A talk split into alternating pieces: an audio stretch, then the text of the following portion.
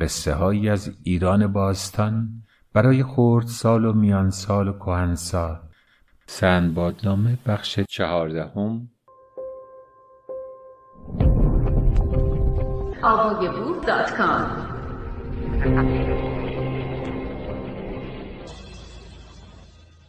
سلام بر دوستان خوبم. شبتون بخیر. وقت شما بخیر حتی اگر شب نیست و در زمان دیگری دارین قصه رو گوش می‌کنید.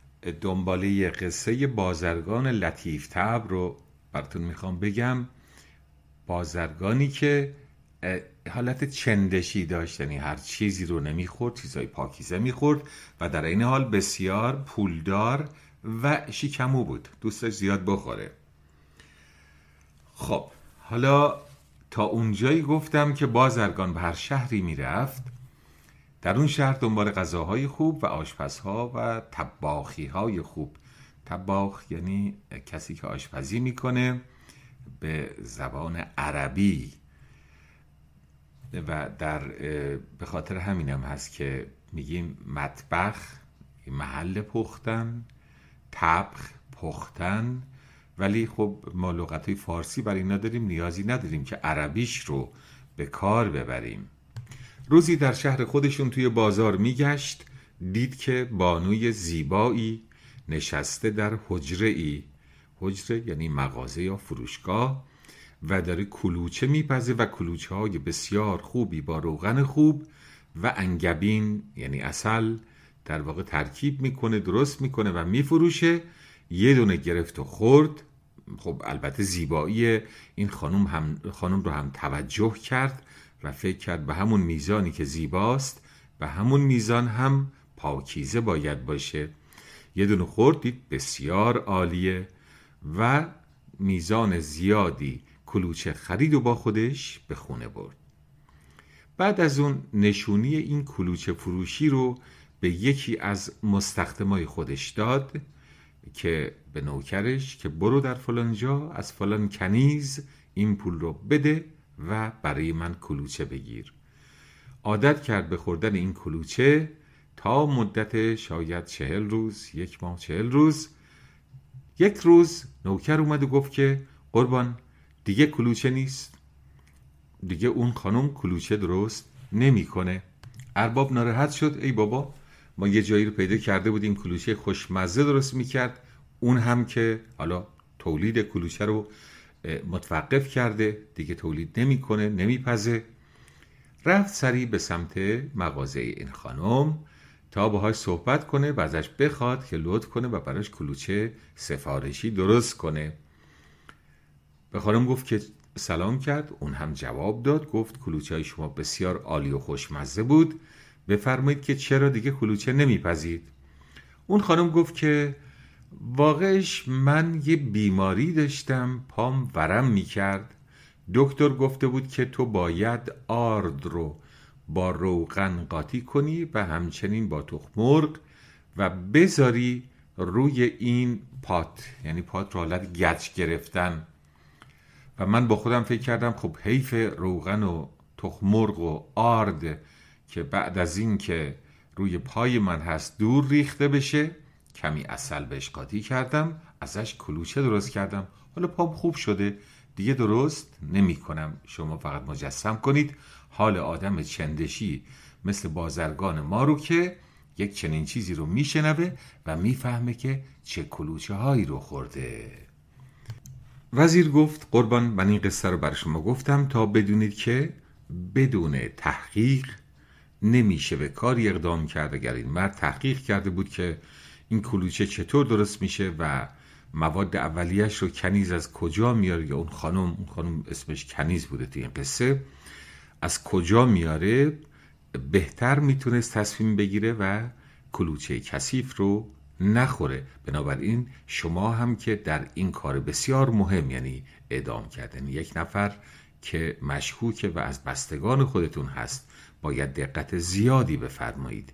حالا چون قصه در مورد تحقیق گفته بود راجع به بدجنسی بانوان و خانم ها نگفته بود یک قصه دیگر رو هم اضافه کرد و گفت برای اینکه خدمت شما بگم که خانم ها چقدر حق باز هستند قصه دیگری براتون میگم. و می‌بینید متاسفانه در اون دوره در واقع با قصه ها اثبات می‌کردن که خانم ها بدجنسن یا بدن یا حقه بازن تا سیاست اون زمان رو که سیاست مرد سالاری بوده بتونن پیاده کنند البته این را هم اضافه کنم که این سیاست در قبال خانم ها در مقابل خانم ها فقط خاص هند که این قصه ریشش در هنده این قصه ها یا در ایران باستان یا در کشورهای عربی نبوده در اروپا هم همین بوده.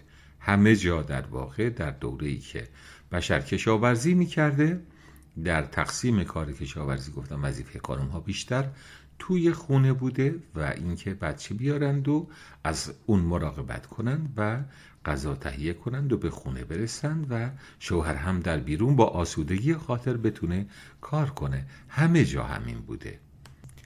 فقط با یک تفاوت جزئی اون هم در به اصطلاح بعد از دوره تاریکی یعنی دوره تاریکی که یک دوره است که کلیسا و مذهب بر اروپا حاکم شده بود. بعد از اون دوره در واقع یا با شروع روشنگری خانم ها می‌تونستن حتی پادشاه باشن و ما توی روسیه داریم کاترین رو توی انگلیس داریم ملکه هایی رو که پادشاهی می‌کردن و بسیار هم مقتدر و قدرتمند بودن توی اسپانیا داریم. بنابراین چیز عجیبی در اونجا نیست. اما توی کشورهای شرقی این مسئله کمتر هست. در دوران قدیم در مصر بوده کلوپاترا. در ایران بوده در دوره ساسانی دو دوره کوتاه. ما دو پادشاه زن داریم که در واقع متاسفانه حکومتشون بسیار کوتاه بوده. حالا بگذاریم از این قصه زن و مرد که اختلافی است که بوده و الان به هر حال با توجه به تغییر شرایط اقتصادی و تقسیم کار دیگه متفاوت شده و از بین داره میره حتی در اون جاهایی که زن زلیل و بدبخته. این دوره زلیل بودن و بدبختیش داره تموم میشه. و اما قصه دوم قصه زن پسر و خسرو هستش. خسرو در اینجا به معنی پدر شوهره.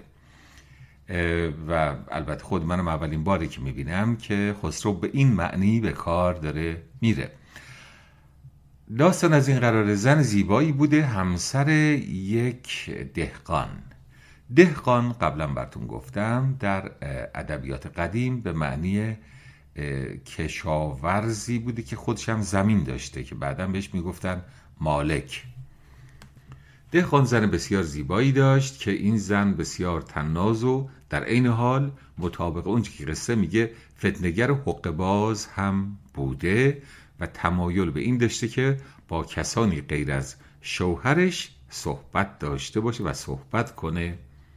مرد بسیار خوش سیمایی عاشق این زن بوده این زن شوهردار و در اطراف خونه این و قصر این دائم آمده شد می کرده مرد قد بلند بوده خوش سیما بوده بسیار چهره خوب و اندام متناسبی داشته خوشپوش بوده لباس شیک می پوشیده به هر حال روزی نگاه می‌کنه به بالای قصر این خانم یا خونه بسیار زیبای این خانم. این خانم دستی از گردن آروم می‌کشه میاد رو به شونه و از اونجا به سمت سینه. و مرد از این حرکت چیزی نمی‌فهمه. میره پیش یک پیرزنی که در این کارها مهارت زیاد داشته. تو کتاب به این تیپ پیرزن ها میگه گنده پیر. میره پیش پیرزن و میگه که من کسی رو دوست دارم بانویی رو و این چنین حرکتی کرده یعنی چه؟ میگه خب با دست خودش به سر کشیده یعنی کسی که موهاش بلند باشه بعد آورده به سمت سینه و اینی که سینه هاش رشد کرده باشه پس منظورش اینه کنیزی رو بفرست پیش من که موهای بلند داشته باشه و سنش کم نباشه سینه هاش رشد کرده باشه. مرد این کار رو می‌کنه. این کنیز رو میفرسته با یک نامه ای که عزیزم من تو رو دوست دارم عاشقتم برات میمیرم از این صحبت ها کنیز نامه رو بر میداره میره خونه زن. زن وقتی که قصه رو میشنوه که بله کسی عاشق شماست و این پیغام رو برای شما داده و این نامه رو برای شما داده عصبانی میشه داد می‌زنه که چرا اصول رو رعایت نمی کنی من شوهر دارم چنینم چنانم. میگه دوده بیارید دوده میارند و صورت این کنیز رو با دوده سیاه می‌کنه. و بعد میارتش توی باغ. میگه تو حق نداری از در خونه ما بیرون بری. از راه آب باغ انگور در واقع که زیر دیوار جویی بوده. دیوار فرض کنید صاف ادامه پیدا می‌کنه اما زمین برای محل عبور آب و برای جوی کنده میشه گود میشه. از اونجا زن رو عبور میده میگه برو بیرون. کنیز میاد پیش این آقا و میگه والا من رفتم ولی همچین رفتاری با من کرد. این کسی که شما دوستش دارید. مرد قصه رو میره پیش پیرزن میگه میگه چنین گفته یعنی روش رو سیاه کرده و از اون راه بیرونش کرده و بسیار عصبانی شده. میگه بسیار خوب پیغامش این هستش که روی سیاه نشونه شبه یعنی تاریکی. میگه در تاریکی شب تو از راه آب باغ انگور ما بیا توی باغ انگور. این پیغامش این بوده. شب میشه مرد از راه آب باغ انگور داخل باغ میشه و از آن طرفم زن میاد. در کنار هم میشینند و گفتگو می‌کنند و خوشوبش می‌کنند و بعد دراز می‌کشند کنار هم خوابشون می‌بره. در همین مدتی که خواب بودند پدر شوهر این زن میاد و این صحنه رو می‌بینه که این زن با مرد دیگری در اونجا خوابیده. میاد پای و رنج این زن رو در میاره. پای و رنج در واقع خلخال هم بهش میگن. این فارسیشه خلخال عربیش تصور می‌کنم باشه ترکی نباید باشه. در واقع یک حلقه طلایی بوده. گاهی وقتا زنگ داشته گاهی وقتا نداشته. خانم ها به ساق پاشون میبستن. الان هم دیده باشید احتمالا هست. بعضی خانم یه زنجیر در واقع به مچ پاشون میبندن. اینو در میاره به عنوان نشونه که من اومدم. تو اونجا خوابیده بودی حالا اوریان نیم اوریان بودی و این رو من برداشتم. زن از خواب بیدار میشه می‌بینه پای اورنجش نیست و از دور می‌بینه که پدر شوهرشه که داره دور میشه. متوجه داستان میشه. از مرد خداحافظی می‌کنه میگه تو برو. مرد از همون راهی که اومده بود میره و زن میره داخل ساختمون. شب بوده دیگه. پیش شوهرش. یه مدتی میخوابه بعد بلند میشه میگه که من خیلی گرمم شوهر عزیزم. خیلی اینجا ناراحتم خوابم نمی‌بره. کاش می‌تونستیم بریم توی باغ بخوابیم. میگه اشکال نداره عزیزم بریم توی باغ بخوابیم. میان توی باغ. میان توی باغ و درست همون جایی که با اون مرد خلوت کرده بود و خوابیده بود با شوهرش می‌گیره میخوابه.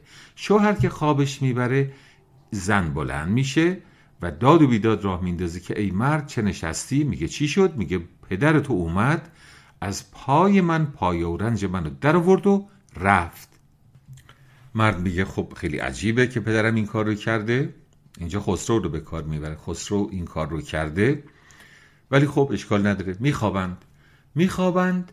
فردا خسرو یا پدر این آقا میاد پیش پسرش. میگه چه نشستی پسر؟ میگه چه شده پدر جان؟ میگه دیشب من همسر تو رو دیدم که در کنار مرد غریبه ای در باغ خوابیده بود و برای اینکه حرفم رو باور کنی پای و رنجش رو باز کردم اینهاش بگیر نگاه کن. پسر عصبانی میشه.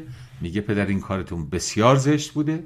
من خودم بودم اونجا خوابیدم و شما که اومدید این رو باز کردید همسر من بیدار شد و منو بیدار کرد و من فهمیدم که شما این کارو کردید ولی خب دیگه نخواستم شبانه بیام مزاحم شما بشم.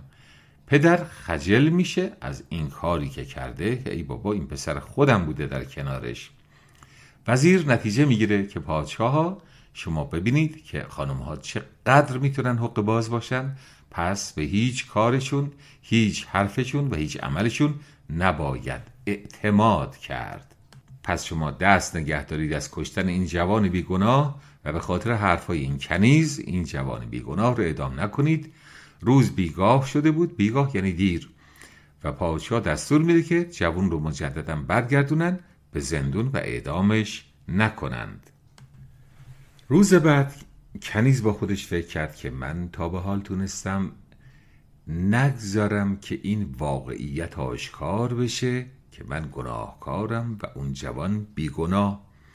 ولی اگر قفلت کنم در یکی از این روزها ممکنه یکی از این وزیرها باعث چه که شاه به واقعیت پی ببره و اون وقت من سر برباد سرم برباد خواهد رفت یعنی خواهم مرد. چه کنم؟ بلند شد رفت باز پیش پادشاه گریان و اشک ریزان شروع کرد به تعریف از پادشاه که شما خیلی خوبی گنده بزرگی نمی‌دونم دادگری عادلی از این صحبتهایی که پادشاهان خوششون می اومده انجام داد گفت و بعد قصه گفت باز. گفت پادشاه اگر شما دستور مجازات این جوان رو ندید؟ اولا دین به باد میره. مردم میگن ای بابا دینی در کار نیست. مردی می‌خواسته به کنیز و همسر پادشاه دست درازی کنه و پادشاه هیچ کاری انجام نمیده. پس اصول دین رو رعایت نمی‌کنه و شرع رو رعایت نمی‌کنه و قصه ما میشه مثل قصه اون شیر که مشاورش یک بوزینه بود. پادشاه میگه این قصه شیر که گفتی چه هستش؟ کنیز شروع می‌کنه به تعریف کردن میگه روزی روزگاری.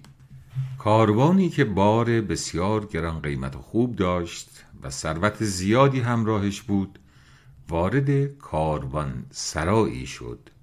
کاروان سرای یعنی خانه کاسرا یعنی خانه خانه کاروان در واقع. جایی که کاروان یعنی گروهی که با هم سفر می کردند شبها در اونجا استراحت می کردند وارد کاروان سرایی شد و در اونجا سعلوکی بود. این سعلوک لغت آشنایی برای ما نیست. این آدم درویش و فقیر و بیچیزی. آدمی که منتظر فرصتی پیش بیاد تا چیزی از کسی بدزده یا به دست بیاره. نگاه کرد و دید اوه با از این همه مال و نمی‌دونم ظروف گرون قیمت و طلا و جواهر و ابریشم و که کاروانیا همراه خودشون دارند باید من چیزی ببرم. اما باید صبر کنم تا شب. و تاریکی باشه که در تاریکی شب دیده نمیشم و می‌تونم این کار رو بهتر انجام بدم. شب شد رفت اطراف جایی که اموال کاروانی ها اونجا بود و گشتی زد تا چیزی برداره اما پاسبانی در آنجا بود. نگهبانی گذاشته بودند که نگهبان تو با یه تیر و کمان در اینجا مواظب باش اموال ما رو کسی نبره. نگهبان به هوش بود دنبالش کرد. و مرد دید که از هر طرف می‌خواد بره و نزدیک شه و چیزی برداره ممکن نیست با خودش فکر کرد خب حالا که اینجا پاسبان هست و نمیشه کاری کرد حالا که بی جان نمی‌تونم بردارم ای کاش جاندار بردارم. یعنی چه؟ یعنی اسبی خری قاطری چیزی که مال این کاروانیان هست بردارم و ببرم با خودم بفروشم. این بود که رفت به استبل. رفت توی استبل استبل جایی است که حیوانات رو میذاشتن شبا بخوابن و براشون غذا میریختند توی استبل اون شب شیری وارد شده بود تا یکی از این حیوانات رو انتخاب کنه و بخوره. شیر در حال ارزیابی کردن این بود که حالا کدومی که از این اسبها رو قاطر رو گاو رو چی رو بخوره که این مرد وارد شد و شیر به هوش بود که فعلا حرکتی نکنم که این به من مشکوک شده. آدمی زده اومد تو آدمی زده خطرناکه حتی شیرم ازش حساب می‌بره و میترسه. تکونی نخورد و مرد توی تاریکی میگشت و پشت اسبها استرها و خرها دست میگذاشت ببینه کدومشون قوی هیکل و محکمه که هم سواری خوب بده هم بعدا بتونه خوب بفروشتش. تا اینکه رسید به شیر دست گذاشت به پشت شیر دید به به این اسب بسیار قوی هیکل و خوب و محکمی است. گفت عالی شد. این رو سوار میشم و از اینجا می‌زنم بیرون. به سرعت هم میرم که پاسبان دستش به من نرسه و می‌برم و این اسب رو میفروشم. دوستان خوبم وقت این بخش از قصهمونم تموم شد و در بخش بعدی بقیه قصه رو براتون بگم. آرزوی وقت خوشی رو براتون می‌کنم.